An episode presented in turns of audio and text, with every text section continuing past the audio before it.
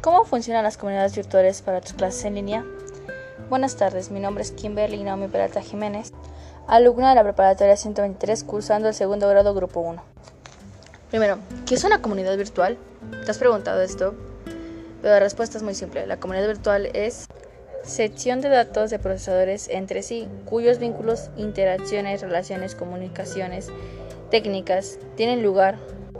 No es un espacio virtual, sino un espacio físico como el CPU. Pero, ¿cómo lo utilizamos en las clases en línea? A través de redes sociales o aplicaciones cuales nos ayudan en ciertos momentos difíciles. Ejemplo, México está pasando la cuarentena por el COVID-19, lo que nos obliga a no estar en clases físicas como tal, perdiendo horarios y clases. Pero, por ejemplo, las comunidades virtuales nos ayudan a no perder ciertas materias. En la preparatoria 123 está utilizando la aplicación de Classroom y Edmodo. Ambas son una comunidad virtual, según yo.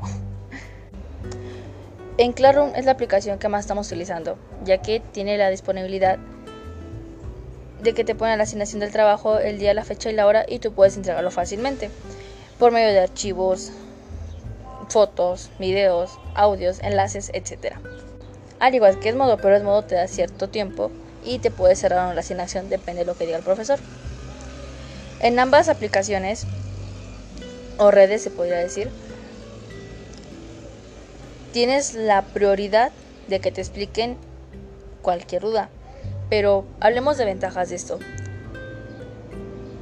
La comodidad está en el hogar. Si es cómodo tener una aplicación en la cual tú puedas enviar y sin problemas los trabajos, claro que sí. Los horarios también son estables y válidos, tienes cierto tiempo sin problemas. La calidad del trabajo. Siento que un trabajo lo haces mejor por el tiempo. En una clase te puede estar más menos tiempo en hacerlo y te quedas incluso mal o ciertos errores que luego no quieres corregir. Pero en casa la calidad de trabajo va mejorando muchísimo más a otro nivel en el cual los alumnos se dan cuenta que tienen una capacidad enorme para hacerlo bien. Las desventajas. En ocasiones los profesores no te explican muy bien cómo la actividad que quieren y los alumnos entran en duda, en la cual viene la siguiente desventaja. Las dudas tardan en ser respondidas. Puedes duplicar tu comentario en la clase, pero luego tardan los profesores mucho tiempo en responderte, claramente se entiende, pero en ese tiempo que te responden ya va a vencer la actividad o no te queda todo de todo claro con la explicación que te dan. Segundo, el tiempo de entrega. Es un poquito complicado y tedioso ya que el tiempo de entrega en este tipo de aplicaciones es un poquito complicado ya que luego para los alumnos las tareas se nos dificultan.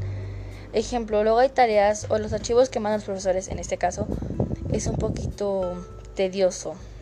Porque en un archivo te vienen dos a tres tareas, en las cuales tienes cierta, cierta fecha, claramente, en la cual es uno o dos días de, de validación. Pero lo cual, en esos dos días, tienes 10 tareas más. En conclusión, las aplicaciones son muy buenas y te ayudan bastante y en cierto punto no hay tanto estrés como una, estar en la clase como tal. Pero, punto de opinión, entremos. Que los profesores se pongan de acuerdo en sus, horarios. o sea, yo te dije tarea de tal día a tal día. Si hay tiempo para que la acaben. Pero luego les digo, está muy saturada y uno se estresa más. Por eso siento que luego los compañeros estarán más en sus trabajos es punto de opinión. Muchas gracias, este fue mi podcast.